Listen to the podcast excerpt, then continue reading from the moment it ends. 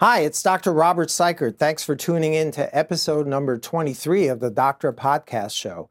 Today, I'm going to be discussing a topic that's very near and dear to my heart, and that is the topic of corneal transplantation. As you may know from my other episodes, I'm an ophthalmologist. I specialize in cornea and also specialize in corneal transplants.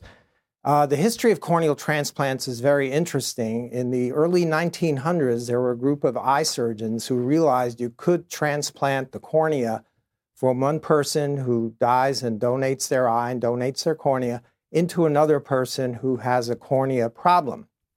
There were many people who had either injuries to their corneas or had infections of their corneas or sometimes genetic disorders of the corneas who needed new corneas.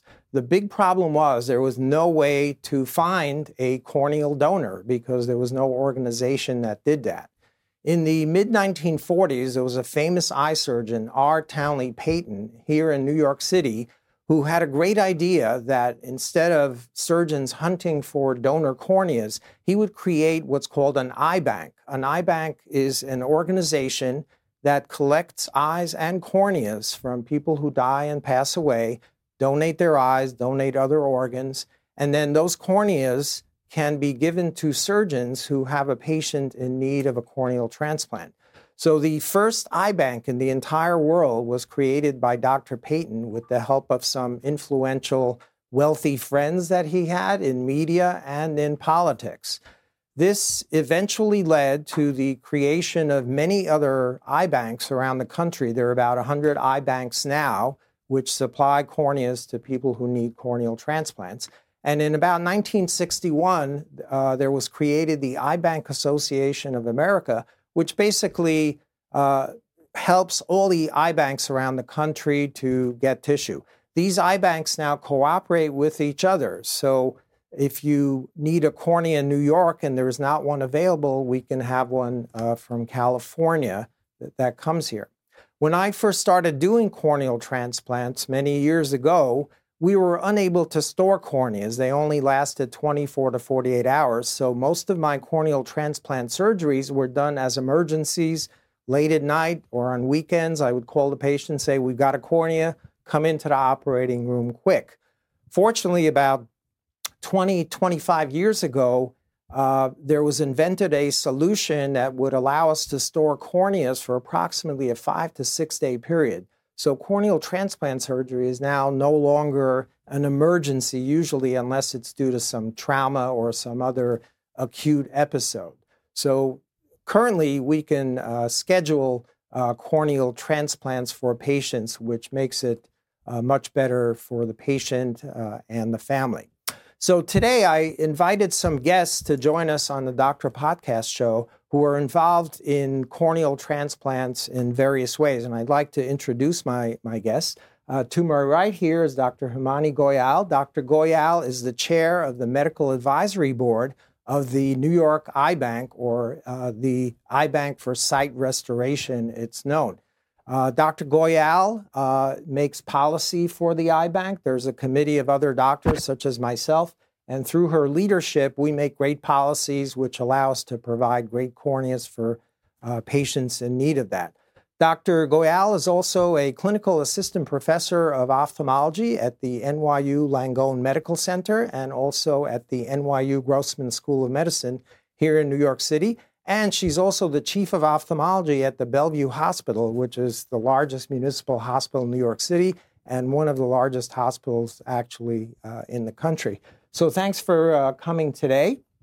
We also have Mister John Papanak, who's uh, been very nice to come today. Mister Papanak has had corneal transplant surgery in the past. He's a recipient, and he's going to be telling us uh, some information about his experiences Uh, with that. We also have Eduardo Gonzalez. Thanks very much for coming, Eduardo, today. We appreciate it. Eduardo is also a corneal transplant recipient, and he's also on the iBank's uh, Leadership Council, uh, volunteering and uh, helping with the iBank, so that'll be uh, great.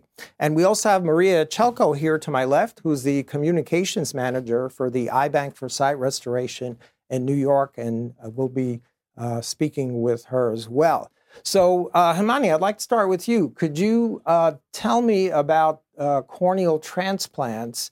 Uh, what kind of patients need corneal transplants and for what sorts of conditions? Yeah, um, thank you so much for that lovely introduction. It's yeah. really nice to be here with this group. Um, but as you alluded to already in the explanation, um, corneal transplants are, when you know when you look at the eye, you see the colored part of the eye, you see the white part of the eye.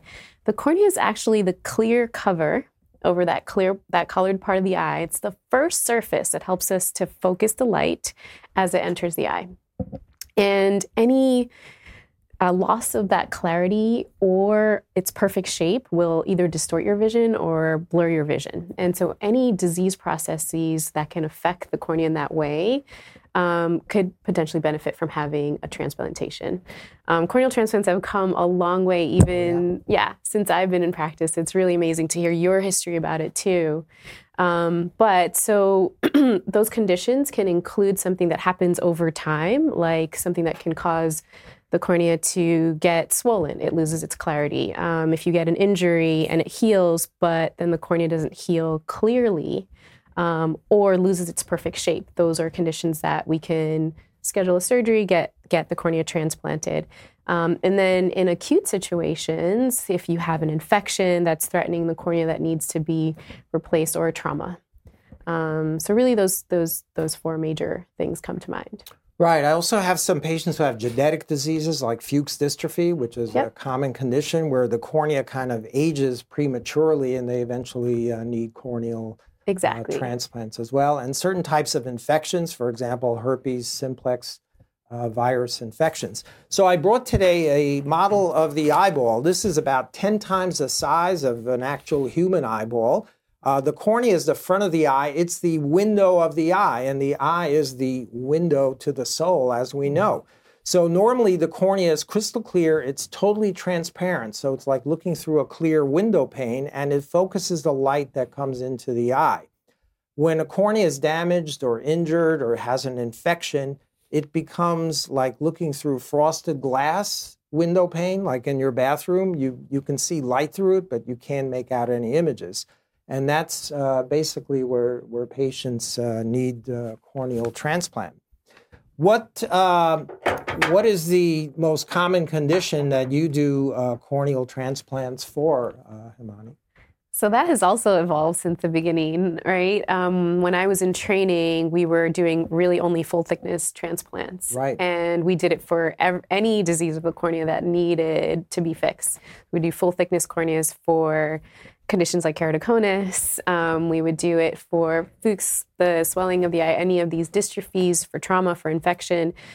Now um, we can actually take the cornea into different layers and transplant different layers. And so that's really changed the game um, and the surgery a lot. And so for us, the most common that I perform now is called an endothelial keratoplasty, which is where we replace the inner layer of the cornea. Um, and for for some of the most common reasons, right? Um, when we, we do cataract surgery a lot, there's patients who can lose that endothelial, that inner layer, the health of that inner layer from prolonged surgery or from even from trauma or anything like that. And so we're replacing that layer, and that's probably the most common. Um, and then I would say secondly, it's it's probably scar-related from, from trauma or from infection. Right. So when I was originally trained, we, we only did the full-thickness corneal transplants, which is uh, very technically demanding because you have to take out the entire cornea and then put in a, a new cornea. And then we basically sew the new cornea into the old cornea with a very fine stitch made out of nylon. It's called tenon nylon, which is thinner than one of your hairs. Yep. And this is all done under a, a microscope with about ten to fifteen power magnification. Yes. When I first started doing transplants, my patients would have to be at red, bed rest for a few days. They'd stay in the hospital for about five or six days. Now it's become uh, outpatient surgery. Patients go home the same day. What kind of uh, anesthesia do you usually use for your corneal transplants? Well, if it's going to be a full-thickness corneal transplant, we're still doing general anesthesia. It's the safest for the patient because, like like you said, it's it's you know it's um, the eye is fully open. Um, you know, it's usually a contained Uh, organ, and once you take, there's no pressure. So really, it's something that you, time is of the essence. You want to be able to get that chamber reformed so the contents of the eye stay where they need to be. Um, so for full thickness corneas, I do general anesthesia as well, make sure the patient's calm, everything is relaxed. Um, but for when it comes to partial cornea transplants, we actually still have the integrity of the eye. We're, so we can do those under monitored anesthesia um, with a little bit of local anesthesia.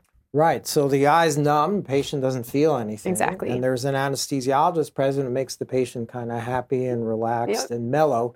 And those surgeries can take about forty-five minutes to an hour, sometimes even half an hour if everything goes yep. uh, very well and smoothly. Exactly. So that allows for a, a quicker recovery for the patient. The patient's uh, able to get back to their uh, normal activities yeah. uh, much quicker, which is uh, pretty amazing. Just to give the audience an idea, the corneal transplants are actually the most common transplant done in the U S A and the world. There are about fifty thousand corneal transplants done annually in the U S A. That's about one thousand a week, and that's split up amongst about one hundred eye banks.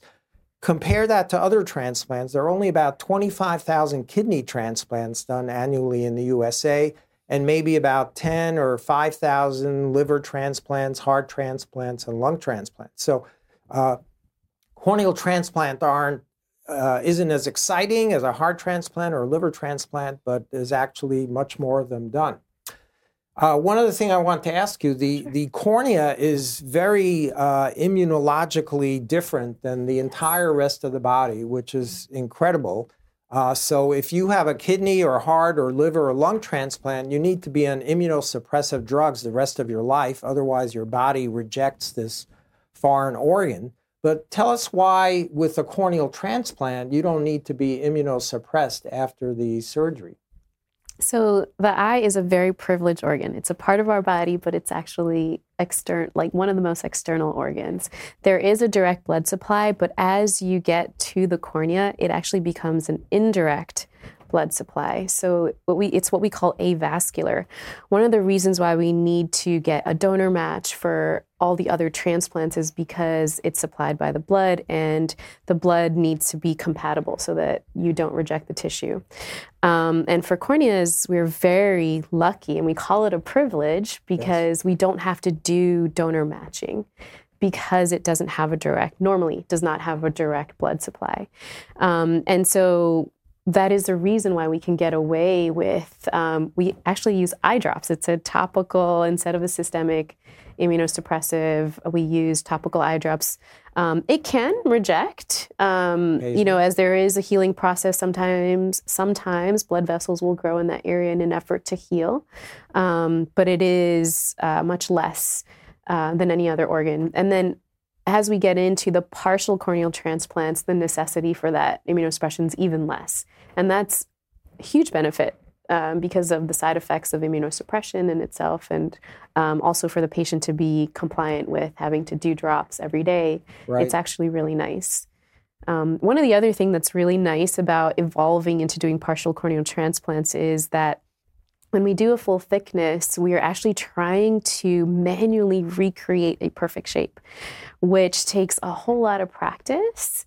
Um, and uh, the nice thing about a partial transplant is that we actually have, we leave whatever perfect anatomy is there behind to use as our scaffold, and it makes our surgeries that much better, and it makes the vision that much better. It's actually, you know, it's it's been a great evolution to be a part of. Yeah, it's been great. So now we used to do full corneal transplants. We now do something called D S E K, D S E K, which is an abbreviation, and D M E K, D M E K corneal transplants, which are this partial thickness, which allows for a much quicker recovery uh, for the patient. Yes. Uh, tell as as the chair of the medical advisory board, mm-hmm. tell us what the Eye Bank does to analyze donor corneas to make sure that they're good and appropriate and proper.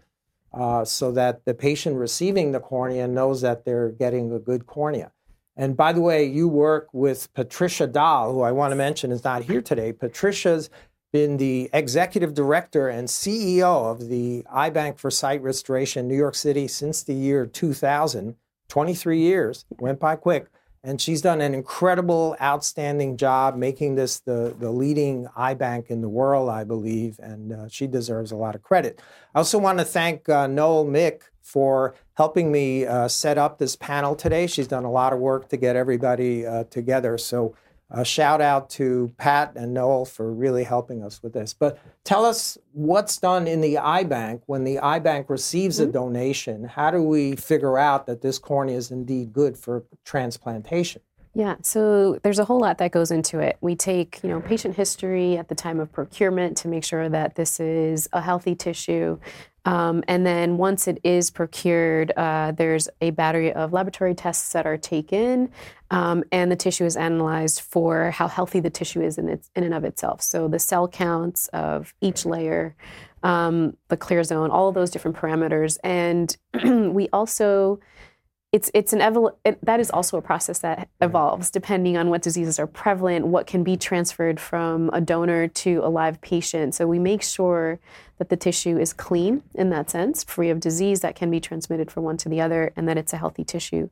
Um, and that's not something that we come up with by ourselves. You know, as a medical advisory board, there is an entire Eye Bank Association of America right. that collectively collects this data, and over time we actually change what those requirements are. Um, I'll give you an example. Like during COVID, we actually had to ask, you know, when the pandemic occurred and COVID was a deadly disease, it it was something that we needed to make sure was not going to be transmitted. Um, and then, you know, now that we have reached a different point with that, it's it's actually the, the parameters change or the protocols change. So uh, it's a pretty intense process. Right. And there are many technicians working in the eye bank doing all these tests on the cornea and mm-hmm. careful analyses to make sure that it's a perfect cornea for transplantation. Exactly. And one of the concerns my patients have that I'm asked frequently is, mm-hmm. how do I know this cornea doesn't have some contagious disease or virus? Right. Tell us what the eye bank does to make sure that we don't transmit any diseases from a donor to the recipient.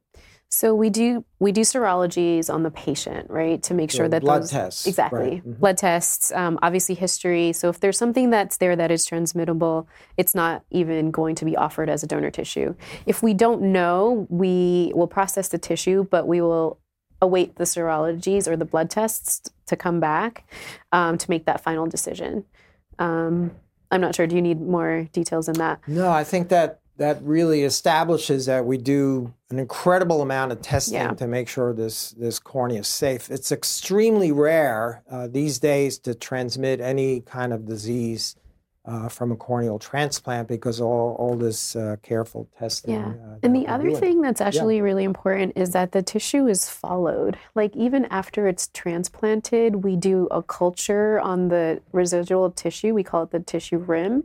That gets sent for culture just in case nothing was detected before. And we follow our patients. And then we are actually required to send in six-month follow-ups on all of our patients if anything happened later on that could have possibly been related to the tissue, whether it's an infection that develops or something that happens, a failure, a graft failure, we call it, if the tissue gets rejected. So any adverse event is actually reported so we can go back and see if there's anything that needs to be changed in these parameters or the testing protocols. Right. And we also have... Uh... relatively frequent meetings with the medical advisory mm-hmm. board where all the eye surgeons come together and talk about their experiences and does anybody has anybody had any unusual experiences, and there's a tremendous amount of feedback loop that yes. occurs so that we make the process uh, better and better. Exactly. So I want to speak to you, uh, John, uh, so you're a, a corneal transplant uh, recipient, and can you tell us when you first noticed the problem uh, with your vision? Well, Sure. Um, I go, it goes way back. I was uh, I was a young man in New York City. I'm I've just had my seventy-second birthday, so we're talking about forty-two years ago. I was thirty years old, and um, I had I had been nearsighted since I was a, a young kid and wore wore glasses. And um, I was starting my career in New York City. I was a sports writer for a big magazine called Sports Illustrated, way before they started employing artificial intelligence to write their stories. They had human beings actually writing them. I was one of them. Um, and uh, I, I, I, like many people, At that time, I wanted to try wearing contact lenses. So I went to my ophthalmologist and had uh, a, a contact lens uh, specialist recommended to me, and I went to see that person. And when he took the measurements for contact lenses, and these, again, this was the time when, before soft lenses, right. They were hard, rigid plastic lenses. And he did the measurements on my eye and said, for the first time, I had never heard this before, that you you seem to have uh, a, a little bit of keratoconus. I didn't know what that was. It was explained to me that this is when the surface of the cornea, the curvature is no longer perfect, no longer spherical, like a beautiful beach ball or soccer ball, but starts to look more like a football. It's not a perfect sphere, so that the fitting of a contact lens, which was generally perfectly spherical, became a, a problem. Uh, but nonetheless, they fitted me with hard lenses. I I took the time to get accustomed to them and wore them for two or three years without too much difficulty.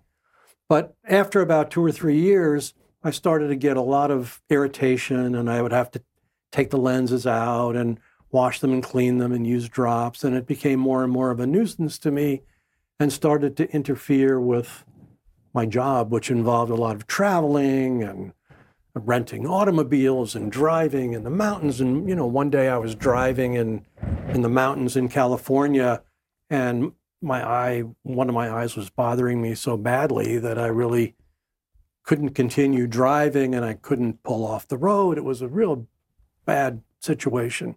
And I resolved then to um, figure out what, what needed to be done. And the answer ultimately became, uh, you need to have a corneal transplant. And all that you just explained, Doctor Seikert, was explained to me. I went ahead and had the first eye done. A year later, the second eye done. And, um, you know, at that time, the recovery period was pretty long. It was, there was, it was almost perhaps a year Um, for each eye while the transplant was healing enough so that I could um, ultimately be fitted with new lenses. I still couldn't use spectacles, but by this time, I guess they had some gas permeable lenses that I could use. And so I used gas permeable lenses in both eyes, and I did fine um, for some years. And um, Um, over, you know, over the course of maybe twenty or twenty-five years, I I also then had uh, radial keratotomy, some reshaping of the corneas that had already been transplanted done, so that so that I would be more easily tolerate the glasses and ultimately what the lenses. But what I really wanted was to be able to jettison the lenses and go back to wearing spectacles, and ultimately I was able to come get back my glasses. But then the results of that, of those transplants in nineteen eighty-one and eighty-two were so great that thirty-five years later I came back to do it all again. Because as I found out, like when you get a new set of tires on your car and you drive fifty thousand or thirty thousand miles, you wear down the treads.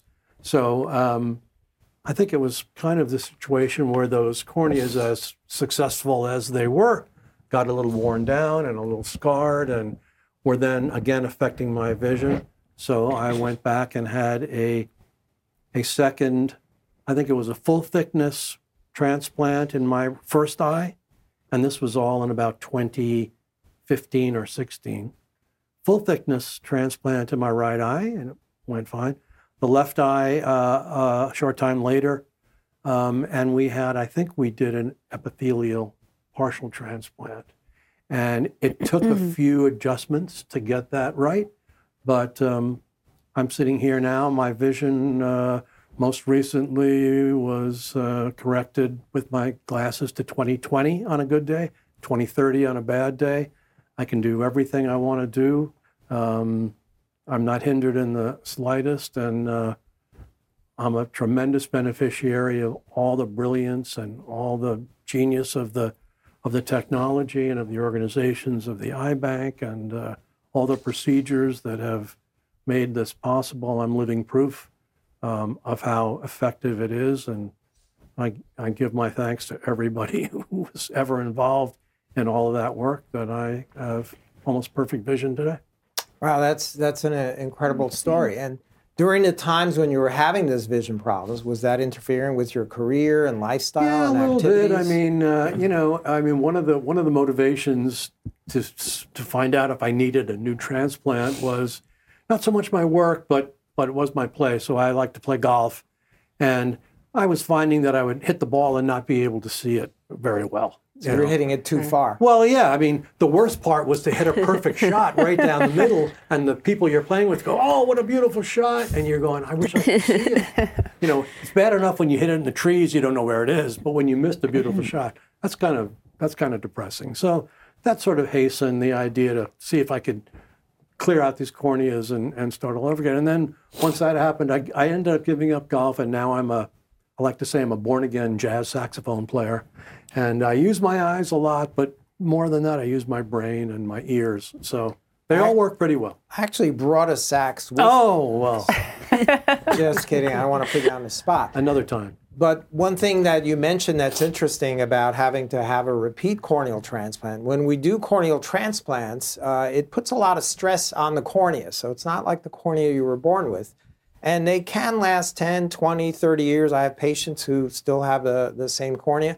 But sometimes after twenty or thirty years, the cells in the transplanted cornea kind of give out. They age prematurely. Mm-hmm. But the good news is with corneal transplants is we can repeat the surgery with a very, very high success rate again. So I've had patients where I've had to do repeat transplants twenty or thirty years later. In fact, I... So a patient this morning where I did his original corneal transplants when he was uh, fifteen years old, a teenager. He had an unusual uh, disorder of the corneas. And I had to repeat one of his transplants last year, thirty years later. So his cornea also lasted about uh, thirty years. But again, that can be uh, repeated. And that's actually easier and safer to do than repeating like a heart transplant or other organ uh, transplant. So Uh, the cornea is uh, an amazing organ, and you're you're great. Uh, I'm a lucky guy. Yeah, you're you're a very uh, lucky guy. Uh, so Maria, I want to speak to you a little bit. You're sure. the communications uh, manager for the Eye Bank for Sight Restoration in New York City. Yes. Can you tell us uh, what you do in your in your role? Sure. Um, I've been the communications manager for, for a little while now. I've been the, at the Eye Bank for six years, um, and I've held sort of several different positions at the Eye Bank. Um, one of them was to be a hospital and community liaison. Um, so we do a lot of work at the Eye Bank to educate the hospital staff who support the donation process. Um, and we do a lot of public education to raise awareness about the donor registry, the importance of signing up to be a donor, um, the benefits of corneal transplantation. So my role as the communications manager is kind of twofold. I supervise those hospital and community liaisons who educate our hospital staff Um, and who work with the community to raise awareness. And then I also work with our communications team um, to raise awareness just more generally among New Yorkers about the, the donor registry and the benefits of, of eye donation. Right. So if someone wants to donate their corneas when they pass away or die, or let's say if somebody dies and passes away and the family wants to donate their corneas or their eyes or other organs, how do they go about that in, in New York? Uh, specifically, it's similar in other states, but tell us the process here. Sure. Um, well, the, the best thing that someone can do if they want to be an eye donor is sign up on the New York State Donate Life Registry um, to be an eye, organ, and tissue donor. You is can there a website that. for that? Absolutely. You can do it at the D M V, um, but oh. you can sign up on our website at the iBank, eye donation dot org. Um, so you can go right online and sign up. Uh, so that indicates your wishes to be a donor, and that is a legal consent to be a donor. Um, so that's the best way to indicate that that's what your wish is. And that goes on your driver's license, right? If you do it at the D M V, it does. But the right. donor registry is actually a database. So if I you see. have indicated your wishes at the D M V, that heart will be on your license. Um, but if you've indicated your wishes elsewhere, the heart might not be on your license. So the license itself is not the registry. I see. Um, so that's the best thing to do is to sign up and then to share with your family that you do wish to be a donor. It's important that you let people know what your wishes are so that they're aware. Um, right. If you pass away in a hospital setting, we receive a notification at the Eye Bank um, where we can look up on the donor registry to see if that person who has passed away had indicated those wishes. So you mentioned your liaison with hospitals. So hospitals actually contact you when, when somebody passes away and they let you know, and then you investigate that and, and see if they're a donor. That's right. So we receive a notification from the hospital every time an individual passes away within our service area.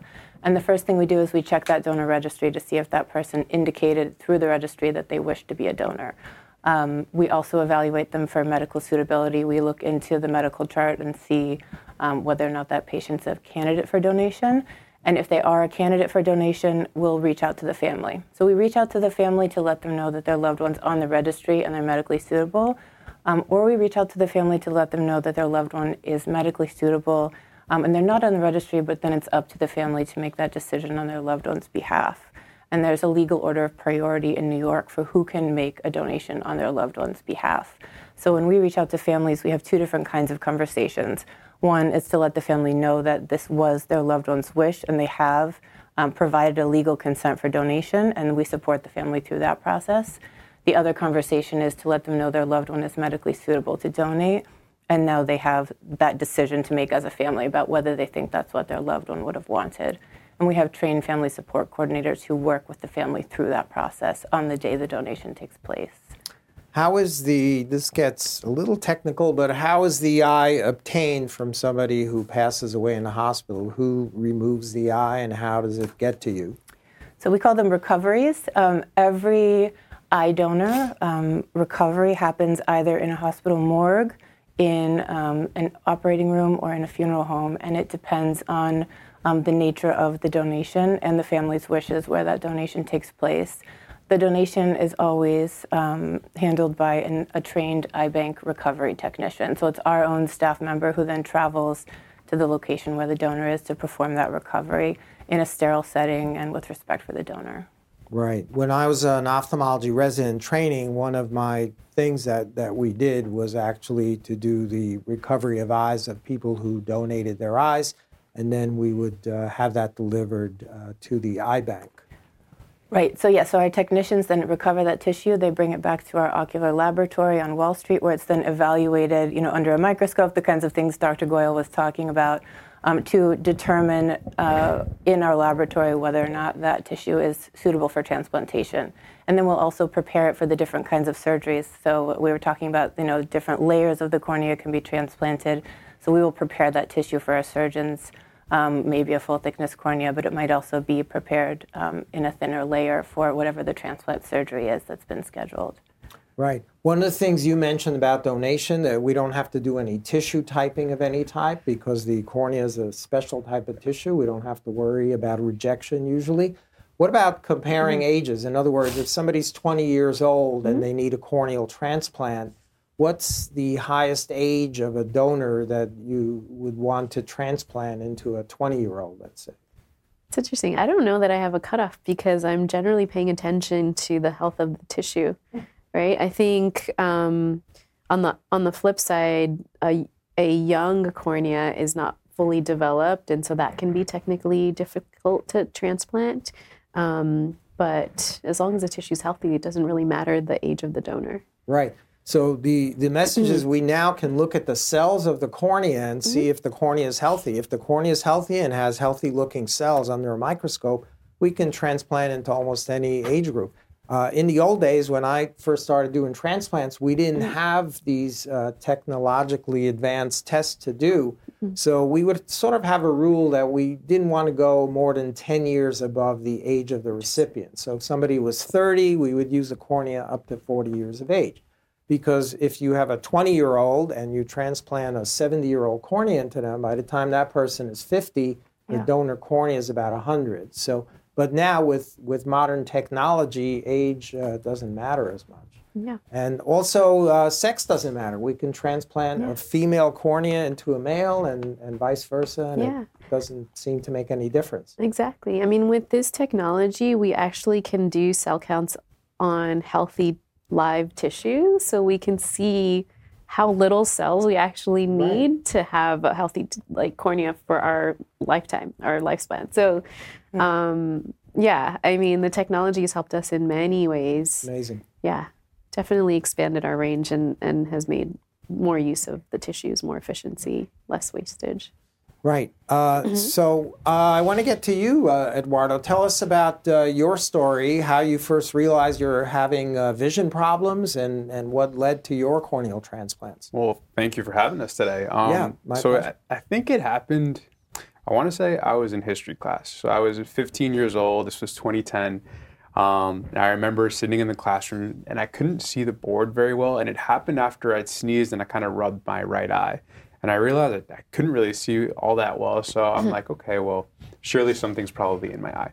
So, you know, I got some tissues and I noticed that I couldn't see as well from my left eye. Um, so I, I ignored it like every young teen. I thought it, I thought it would go away. Right. Um, lo and behold, um, you know, a couple months later, I'm like, I couldn't see very well again. So I'm like, oh, you know, I wonder what's going on. So, you know, at one point I started to second guess what was really going on. I thought someone was moving my desk at the end of the day, and I was getting further from the, the board. Um, you know, sure enough, I eventually, you know, told my parents, you know, went and we, we got glasses.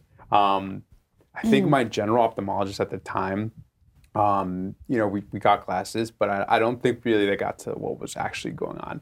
Um, and, you know, six months later, I kind of mentioned like, hey, I'm not really seeing as well. And he's like, well, you know, you just got your glasses. It's pretty odd that six months later, you know, the prescription would change at your age. So, you know, I, you know, we got a new prescription, new glasses.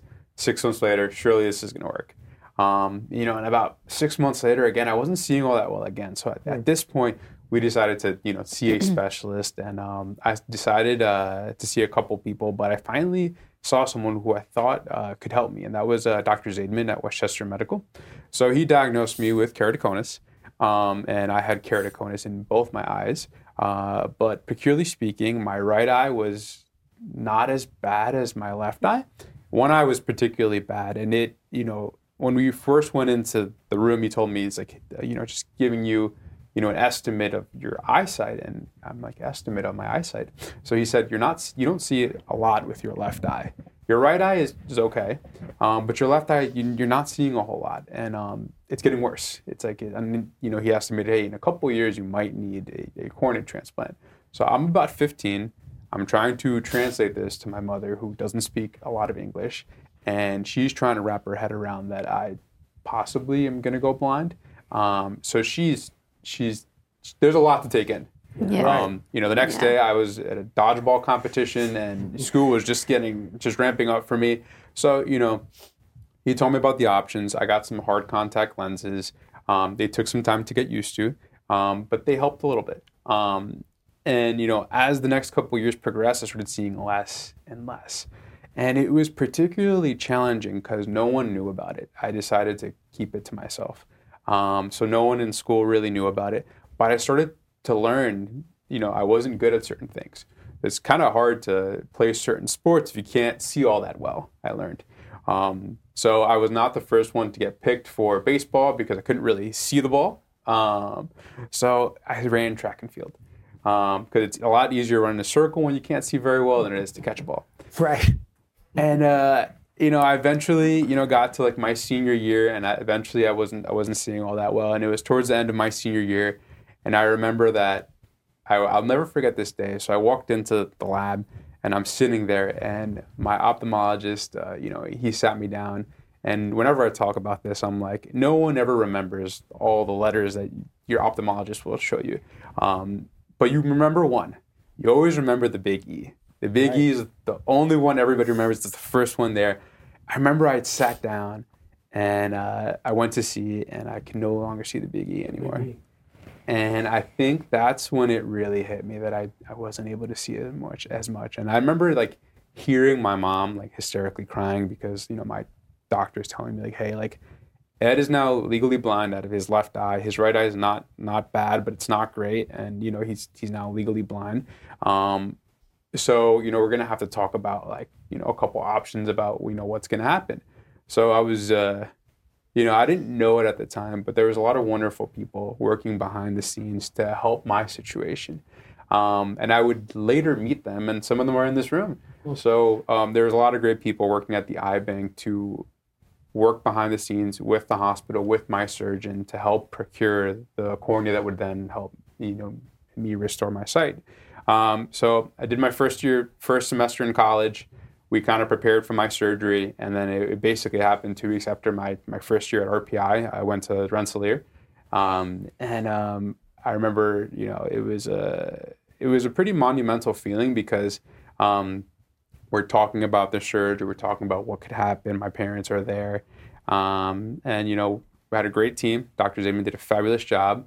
Um, I remember we got the surgery done, and uh, I remember waking up the next day, and it was a little painful, um, to say the least. Uh, the recovery definitely took uh, a couple. I was definitely at the hospital, I think, like a couple of days, and then I remember for that summer, the rest of my summer was, you know, a lot of frequent visits with Doctor Zaidman.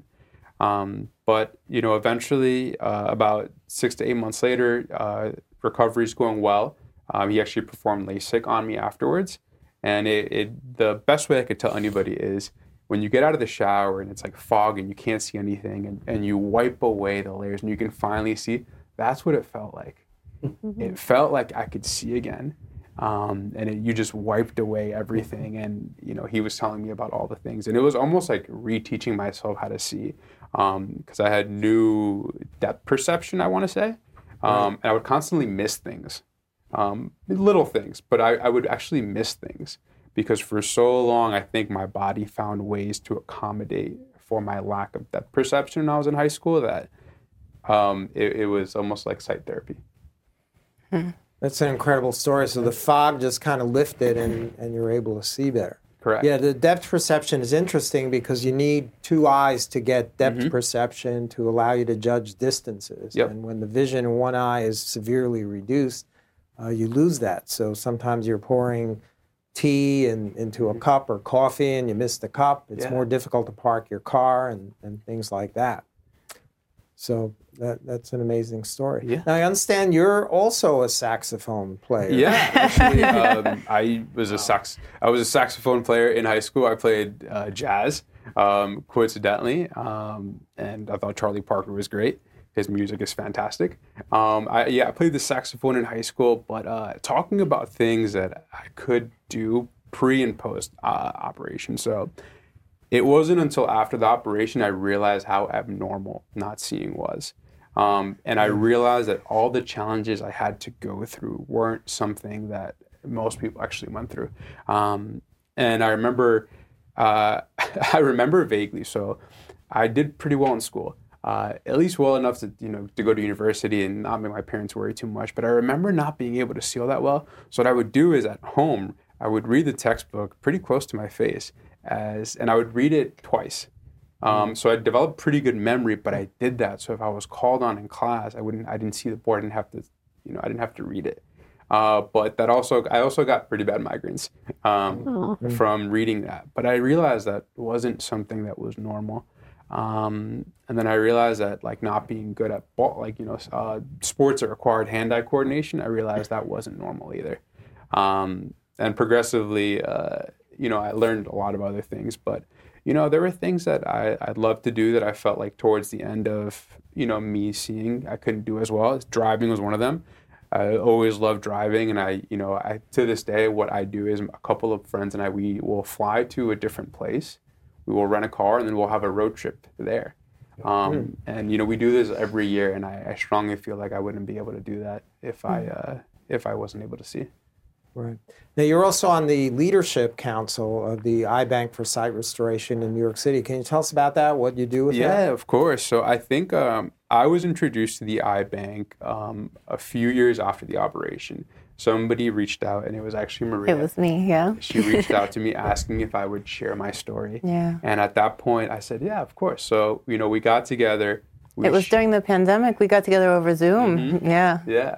Uh, right. That's, I just want to interrupt. The Eye Bank yeah. was running during the pandemic, still providing corneas for people who needed them. Yeah. Thanks again to uh, Pat Dahl, who worked through the pandemic and made sure the Eye Bank was uh, continuing mm-hmm. to run, even those through those times. Yeah, so tell us about that. Yeah, we, we got introduced. Uh, we did a video. Um, you know, we, I met the team um, over Zoom. Um, I wouldn't meet them until a little bit later. Mm-hmm. Uh, but, you know, we met. We talked a little bit about what, you know, what happened, and I shared my story. And eventually, you know, I started um, going to more events at the Eye Bank. I wanted to be involved.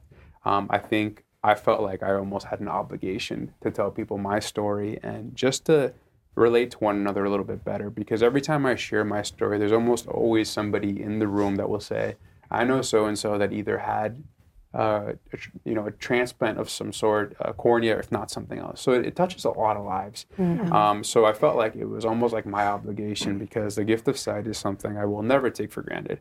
Um, So in sharing the story, I actually realized that a lot of my family actually has keratoconus. Um, mm. And I had uh, two other relatives that also, you know, had a, a cornea transplant. Um, but I actually realized that there's probably at least half a dozen individuals in my family who, you know, are currently, um, you know, working towards finding, uh, you know, how severe it is in their circumstances to see if a cornea transplant is viable. But um, mm-hmm. I actually developed a closer relationship with some of my family members, because um, a lot of us didn't, I guess a lot of us were going through it, but a lot of us never talked about it to one another. Mm-hmm. Right. So both of you mentioned keratoconus. If people want to look that up, it's spelled K E R A T O C O N U S. This is a condition of the cornea where instead of it being smooth and round, it becomes football-shaped, as you mentioned, John, and then the light uh, doesn't get focused. In my practice, where I see a lot of keratoconus patients, I would say about ten or twenty percent of them have a family history of a sibling or a parent or a cousin or somebody, but about eighty percent have no history at all. What, what about you, Himani? Do you, what do you find yeah. with your keratoconus patients? I mean, I think it's like so amazing to hear you go through this process and tell us about it, because this is the thing about keratoconus or, or children who go through um, things that are not abnormal. Children don't know. And like to them, if it's something that they've been going through, like they have no comparison of what things used to be. Like for you, you were thirty years old and like you had great vision and then you realized, right? But for Eduardo, he was so young that he didn't even realize until after the fact. Um, and so with keratoconus is why it's so important with with any disease, but eye disease, it's to get it checked, to get screened. That's why we do vision checks in schools to make sure, because the children won't know and we pick it up. And then, and a lot of times the parents are very surprised too, because they're like, oh, but my child never complained about anything. How could this be? Um, and so it's it's very important to raise that awareness. I'm really glad that you're sharing that part of your story, right. um, because also with keratoconus, we have come to a point where if we catch it early enough, we can maybe avoid corneal transplantation altogether, right? And so that is a huge part of the goal is, is prevention.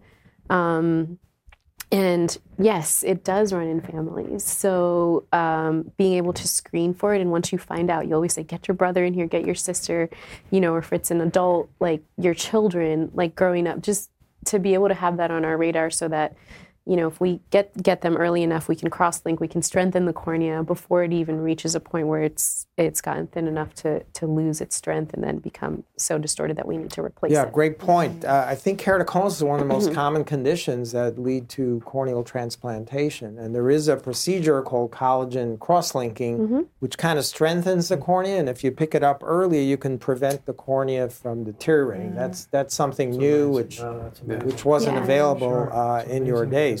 We mm-hmm. think it's a genetic condition because mm-hmm. of this familial thing, but again, many of my patients, most of them actually have no family members. So it's not mm-hmm. really clear how right. you get keratoconus. And it can be, you know, it can be at different levels. Like there might be right. a subclinical, we call it subclinical, meaning there may be someone that has glasses or like a strong prescription, but their vision's good with that, and it doesn't technically get to a point where they need to have a transplant. Um, uh, Yeah, and you know, even worldwide, like the access to being able to get this into um, the villages where we have little kids mm-hmm. who don't necessarily get screened. There's actually so much that's going on to be able to screen for these things. There's a new app, like there's multiple apps right. on, on, on our phone that we could actually take, you know, pictures of children um, all over the world to get them screened and get them. Yeah. I was thinking the two of you maybe should get together and form a corneal transplant band. Jazz orchestra. Right, corneal, corneal transplant. That will Talent group? We need to get a cornet player. We need to get a cornet player involved. In I can sing. Okay, well, you know, we'll get a cornet player. I can dance. There you go. There, we got the whole band. Right I think Ed alluded to this, but, you know, one of the things we do in the communications department at the Eye Bank is we reach out to people like Ed, you know, to people like John who have received transplants, and we, um, we, you know, talk to them about their stories. Sometimes we record videos of them sharing their stories. Yeah. We write articles about them and try to raise awareness about the benefits of cornea transplantation so that, you know, maybe a parent whose child is experiencing something like you describe um, might see that video and then go see an ophthalmologist, or just so that someone who's signing up on the donor registry would understand that they're becoming an eye, organ, and tissue donor and what the benefits of eye donation might be if they do yeah. end up hearing from the Eye Bank, to understand, you know, that they're impacting the lives of people that they've actually seen before. So that's a big part of the work that we do, to just raise awareness about the importance of um, of donor registration in general to benefit people like you guys. What if someone would like to donate funds as opposed to, I mean, I, I don't even know whether my eyes, with the history that, that I have, would be suitable for donation. I, I'm I'm I'm ignorant of my own circumstance. I don't. I, I would doubt that my eyes would be of very much use, except for possibly research. But sure. Suppose someone wanted to donate some money. So the Eye Bank for Sight Restoration is a nonprofit organization. We do accept charitable contributions, absolutely, and those help to underwrite some of that communications work that I was talking about. Um, we do a lot of work with Donate Life New York State uh, to educate D M V staff, members of the public, um, and just to do a wide variety of um, both clinical and public education efforts. So we, we absolutely accept charitable contributions through our website, eye donation dot org. We're also on social media at eye bank N Y. Um, it was just Giving Tuesday, so we have some different campaigns that you can check out there. And then the stories that I've been talking about are shared through our social media platforms as well. Right, so if you want to donate funds, you go to eye donation dot org, which is E Y E D O N A T I O N dot org, and you can uh, donate funds and find out more information about uh, donating your eyes and corneas. Uh, that's a good question you had, John, about whether yeah. your eyes can be yeah. used. Yeah. Yeah. We, yeah. we wouldn't be able to use your corneas because they've gone through surgery, and so they're kind of stressed, so we wouldn't use them as donor tissue. But we could use other parts of the eye for research. Can you tell us about that, uh, Maria? Absolutely. Um, so we work with a wide variety of researchers who are looking into treatments and cures of different kinds of blinding eye diseases. One particular project that we're excited about is um, culturing retinal pigment epithelium cells. These are the cells that kind of support the rods and cones of the eye, and that research might one day lead to treatments and cures of age-related macular degeneration. So even if tissue can't be transplanted, we can hopefully place that tissue with a researcher um, who can contribute to maybe many, many more people being able to see in the future. Right. Those cells, the retinal pigment epithelial cells, are all the way in the back of the eye in the retina. It's a different part of the eye. And we're working on creating stem cells from those that can then be injected into the eyes of patients who have various retina problems, especially macular degeneration, uh, possibly retinitis pigmentosa, which is another retinal disease. So uh, even if your eyes are not suitable for uh, donation to another person who needs a cornea, other parts of the eye can be used. So don't hesitate to uh, to donate. Right, yeah. We want to honor everyone's gift. So if we recover tissue and we find that it can't be transplanted, then we'll seek to place it with a researcher to honor that person's uh, wish to restore sight, at least at some point in the future. Yeah. And in, in addition to um, the funds going to research and to also providing the tissue that we actually use for our surgeries, the Eye Bank is also involved in teaching. So mm-hmm. because all of the cornea uh, specialists of New York, actually, we are together. We take turns being on the medical advisory board. We keep in touch with each other. We train each other as well. So when it comes to a new developed technique, like, for example, the endothelial keratoplasty, that partial transplant of the cornea, when it came out, it was Doctor Florakis, who was the chair of the medical advisory board at the right. time, who held the first sweat lab that we had. And that's how I learned how to do that surgery. Um, and so now we actually annually have a fellows wet lab. So um, we, we train other doctors as well. And then we also um, provide um, scholarships for mm-hmm. research for our fellows so they can apply for that. So a whole lot happens. And we've been bringing ophthalmology residents into our labs yeah. mm-hmm. um, to just familiarize them with our procedures early on uh, in their careers. So, so there's a huge educational uh, component. Absolutely. We also well. educate all the clinical staff and administrative staff in the over sixty hospitals in our service area who, you know, work with us to facilitate the eye donation process. Right. Uh, one of the concerns that some of my patients have had um, who were interested in donating is they were concerned about disfiguring the, the body if, if eyes are sure. removed. Could you tell us a little bit about that? This is a common concern that maybe we won't be able to have an open casket, you know, funeral service for our loved one if they're an eye donor. Um, open casket funerals should absolutely be possible if someone has been an eye, organ, and tissue donor. It's very important to all the accredited recovery agencies involved that the choice to donate doesn't impact at least that choice specifically doesn't impact the ability for the family to celebrate their loved one's life with an open casket. Um, so it should, you know, just look like that individual has their eyes closed, that they're right. at rest, just like we're used to seeing um, in an open casket service. Um, the choice to donate is also confidential, so no one should be aware that it has occurred. You know, if you're there with the family of the loved one at their funeral, um, you would only know that they've been a donor if the family chose to tell you.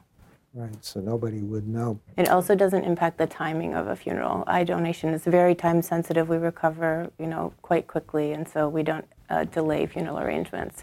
And that's actually something we, we survey donor families to make sure they've had a meaningful experience with donation and that it didn't delay their funeral arrangements. All right, that's very important. Patients ask about that. What about uh, religions? Are there issues with that? Are there certain religions that don't allow donation of organs or recipients uh, who can't get organs? All leaders in all major religions support eye, organ, and tissue donation. And what we say, because we're not faith leaders ourselves, is that, you know, individuals should reach out to their own faith leaders because certain groups of people within a faith Um, might have different beliefs about donation, but in general, leaders among all major religions do support donation. Well, that's good to know, right? Yeah. We touched earlier a little bit about the Eye uh, Bank Association of America and uh, mm. how that organization is very important in connecting the roughly one hundred eye banks around the country. Because I know occasionally I needed a cornea and there was none available in the New York metropolitan area, and I wind up getting a cornea from Texas that gets shipped, right. and several of the airlines actually donate their services to uh, ship corneas across the country. Right. Can you tell us about more about the Eye Bank Association, how that works with the different eye banks, and what the benefits and advantages of that organization are? Sure. So the Eye Bank Association of America is sort of the governing body over all of the accredited nonprofit eye banks in the country. Um, and it's a place where we can share ideas with each other and things like that, but it's also um, kind of a network of eye banks so that in the event that we, you know, have a surgeon who needs a tissue here in New York and we, for whatever reason, don't have that tissue to provide to them, we can reach out to one of the member eye banks um, and they can uh, provide tissue to us that we import to our states. We do domestic imports and exports to each other.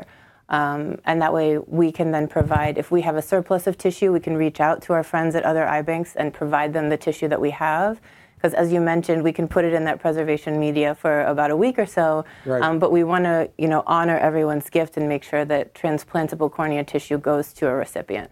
So we can offer it out to other states, or we can request from other states um, tissue if we're in need of it. So we can import and export to each other in that way. And the Eye Bank Association of America helps us to kind of trust each other and understand that we all have the same values. We're all regulated by the F D A, um, so right. we have the same standards. And that way we can work together in a collaborative way. Um, and we all agree upon, um, you know, the any innovations that we're all accepting, any, any um, thing like the COVID pandemic where we're going to kind of change our standards for a period of time to be more careful. We're doing that all together. That's an important point also. I'm glad you mentioned about the F D A. Everything, all the policies in the New York Eye Bank and the other eye banks right. is regulated very carefully by the government and the F D A so that everything is extremely safe and yes. done according to proper protocol to the other prevent thing problems. I'd like to mention about something being regulated is the donor registry itself is also highly regulated um, and highly secure. We get a lot of questions about who can access the donor registry if you've made that decision? Can the hospital check? Can an E M T check? Are we looking in my license to see if there's a heart there? Does this impact my medical care? Are a lot of the kinds of questions we get about the nature of the donor registry. um, but it is a highly regulated database. We can only check if someone's on the registry if we have received a referral from the hospital that that person has passed away. Um, then we can look up their name. And we, as an accredited recovery agency, have access to that registry, but the hospitals do not. Other organizations do not. Um, if you call the Eye Bank and say, hey, I signed up at the D M V, can you just make sure I'm on the registry? We are not allowed to look up your name. Um, we can walk you through that process online, but you have to do it yourself. We can only look you up if we've received a legal referral from the hospital. Um, so it's a highly secure and confidential registry. That's great to know. So privacy is very uh, Exactly. It's protected. A part of your protected health information. All right. That, that's pretty awesome.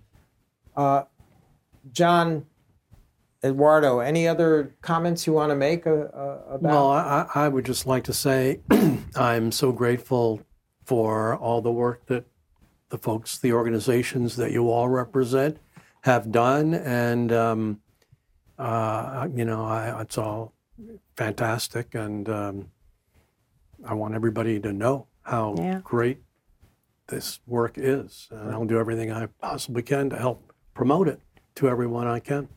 Thank well, you. Yeah, we appreciate coming. How about you, Eduardo? Echoing the same sentiments. Again, like growing up, going through a lot, it was really challenging, but knowing that there is a whole group of people in my corner rooting for me, making it as seamless as possible so I can see again is something I will never take for granted. So if we can keep letting people be aware of the privilege it is to be, uh, you know, to donate, uh, you know, we will keep doing that.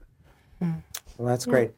I want to thank everybody uh, for coming today. This has been very educational for me, uh, as well as everybody else here, and I'm sure the audience will like this program as well. Learn a lot from it, enjoy it, and benefit other patients out there who may need a corneal transplant in the future. Thank you for uh, watching.